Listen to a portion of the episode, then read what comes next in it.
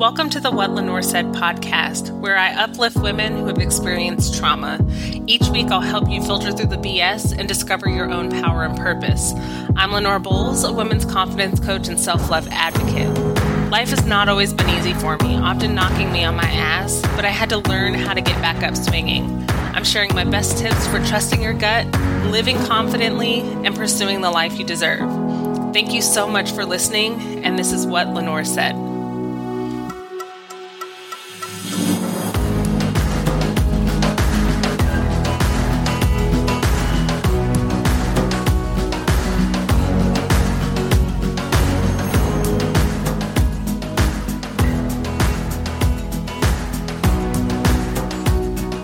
Hello, beautiful people. Welcome back to the What Lenore Said podcast. My name is Lenore Bowles. I'm a women's confidence coach and self love advocate, and today we're talking about forgiveness and fear. Now, those two things don't really seem to go together, but I promise you they do.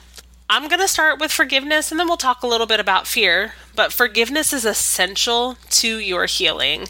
Honestly, this was the foundation of my healing process, and it's the reason I talk so much about it. Now, I know the people who have been following me for two years or so are sick and tired of me talking about forgiveness, but honestly, it is the thing that helped me move forward. Without forgiveness, I would still be in the same place. I would still be hateful, bitter, upset, and stuck in the place that I was in. Forgiving people who harmed me, including myself, was the most important decision I ever made when I decided to start healing. Now, forgiveness of self is more important than the forgiveness of others. I think you can't have one without the other, though. No matter who you need to forgive, though, it is essential that you take that necessary step to progress towards your forgiveness. For some people, it will be a much longer process, and that is okay because some of us have a lot of deeper hurt depending on the situation. So, of course, I'm speaking from my own personal experience, but I had three people that I forgave very early in my healing process, without question, the hardest three people I ever had to forgive. The first one was myself, the second one was my ex, and the last one was my dad. Now, I loved all of these people at one point. Obviously, I only love two of them right now myself and my dad. But I had to forgive all of the people that harmed me. Now, each of those were difficult, but I think the most difficult to forgive was myself because I know myself better than anyone on this planet. And I allowed things that I knew deep down in my core went against who I was as a person and I still allowed them to happen in my relationship. I had to reconcile that. And it really took me a long time to understand how I could betray who I was for the sake of a relationship. I also had to forgive my ex. Obviously, that's going to be difficult. There were a lot of betrayals that happened. There was a lot of deceit. There was a lot of cheating. There was a lot of disrespect, negative words, harmful words, harmful behaviors. And I allowed all of that stuff, which is why it was more difficult for me to forgive myself than it was for me to forgive my ex, because I could have walked away at any time and I chose not to. And then lastly, my dad. There were some behaviors that were taught to me at a very young age that uh, that honestly manifested itself in my dating life as an adult. And you know, hindsight's 2020. So looking back on my childhood, there were definitely some things that happened that I wish didn't happen. And there are definitely some things that were beyond my control that happened to and around me. And I was not responsible for that. But what I was responsible for as an adult is to heal from the shit that happened to me. And so that was a choice I had to make. And in order to heal from that, I really had to be the adult and own my own life and forgive my dad for things that happened. Now hindsight is 2020 and as an adult you start learning things about the family that you didn't know before and so I understand why things happen now. But I still was harmed by it. And so, although I understand why something happened, it doesn't mean that it still didn't have a negative impact on my life. It did. And so I was responsible for healing from that. And the easiest way for me to kickstart that healing process was to forgive my dad. And honestly, he was the easiest one to forgive because I get it. I'm an adult now. I don't have children, but I would hope that if I did something that that harmed them unintentionally, I would hope that as an adult they would have it in their hearts to forgive me. And honestly, I'm all about grace. I can't say that I'm a Christian and not forgive people. It is a very difficult thing to do, though. Forgiveness is much easier in theory than it is in practice. And so this definitely took me a long time to get to that place. But it was critical for me to forgive some some important people in my life myself and my dad. And then, of course, I had to forgive my ex because if I was holding on to that, I would never be whole to then start dating and, you know, fall in love and get a husband and have babies and stuff. All of those things, things that I still desire, but I have not had yet in my life. And for some people, it will be easier to forgive um, just because of who you are, but also the person you're forgiving, it may be easier for you to forgive one person over another. Now, there is power in offering forgiveness to those who have treated us less than worthy of their respect and attention.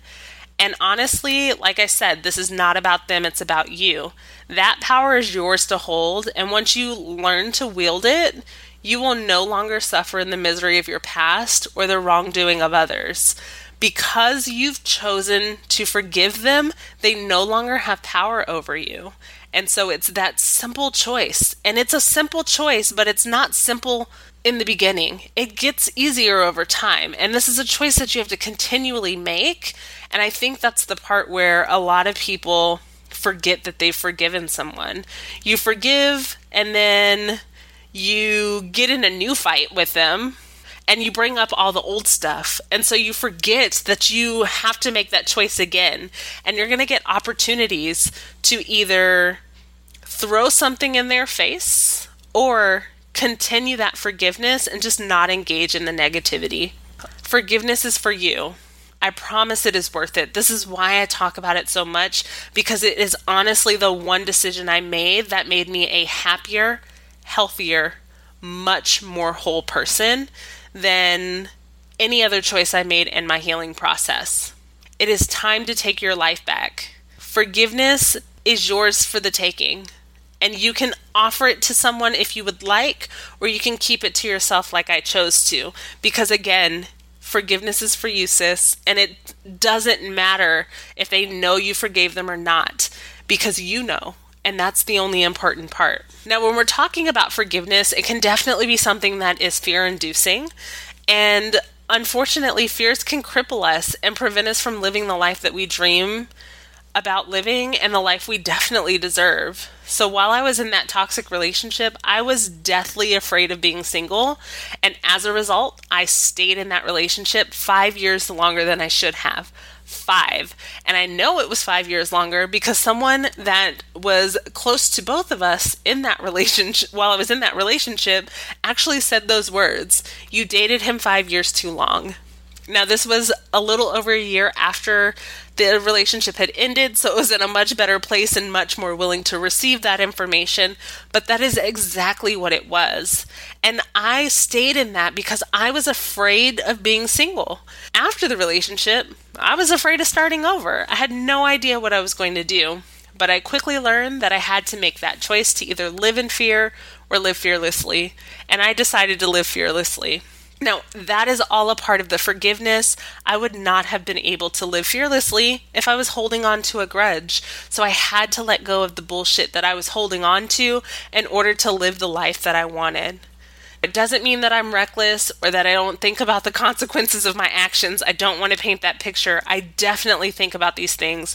But when I have to choose between being brave or facing fear, or actually living a mundane existence or being angry and still in the same place I was two and a half years ago, that was an easy choice.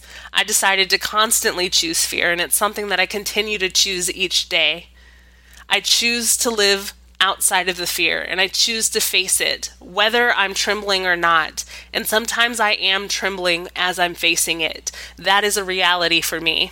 This is where my I've learned my greatest lessons over the past couple of years. And honestly, it's where I've grown the most.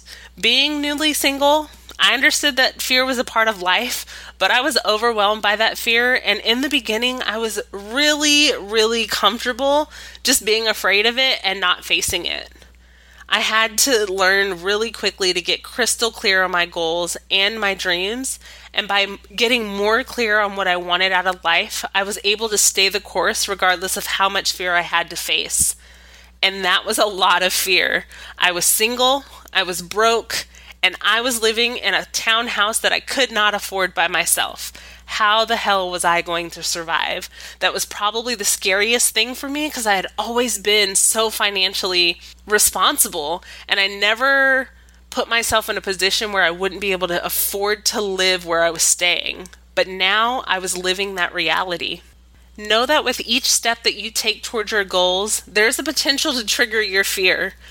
And sometimes we want to shy away from it, but I challenge you not to shy away from that fear. Take it as an opportunity to face them and shine a light on it. Honestly, what's the worst that could happen? You fail? Probably. You succeed? Most likely. But you never know if you actually don't go after the fear and chase it. And with each new fear that you face, you'll actually become stronger and more resilient. Your motivation and confidence will actually start to grow, and you'll quickly realize that you can achieve anything you put your mind to, but only if you're brave enough to face your fear. Of course, I always challenge you on the podcast. I challenge you this week to face your fears head on and with a smile. And that's the part that I struggled with in the beginning. I would face the fear, but I felt like I was like gritting and bearing it the whole time. And now, even if I'm trembling, I try to face the fear with a smile. I know that the freedom that I feel once I've achieved the thing that I was afraid of and the success lie on the other side of that fear.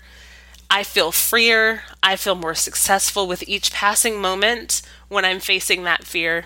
You just have to be willing to actually step out on faith a little bit and face your fears. Whatever that fear is, if it's public speaking, go stand up at somewhere, go do a Toastmasters and talk in front of people, or get in front of a group of your friends and talk. If it's starting a blog, actually write your first blog post. If it's starting a podcast, actually record your first podcast episode. Do the thing that scares you because you will only be stronger on the other side of it. And if you fail at that thing, guess what? That is a lesson learned. And I think sometimes we're so afraid of failure, and I am guilty of this myself, that we don't try in the first place. But I've learned through this process that even when I fail, I'm still moving towards my goals because that's one lesson closer I am to achieving the thing I've set out to accomplish. So, again, if forgiving people scares you, that's okay, but you will be better on the other side of that fear. I don't want you to get into a place that you allow your fear to derail your efforts. I want you to be in a place where you refuse to allow that fear to stop you. Thank you for taking some time today to listen to the What Lenore Said podcast. If you want to share what was most impactful from the episode, please do so on Instagram at What Lenore Said. As always, please subscribe to the podcast so that you get notifications when new episodes are released. And if you know someone who would benefit from this information, please share it with them because I would love them to get this information as well. Now, I drop new episodes every Tuesday, bright and early, so I'll see you next Tuesday on the next episode.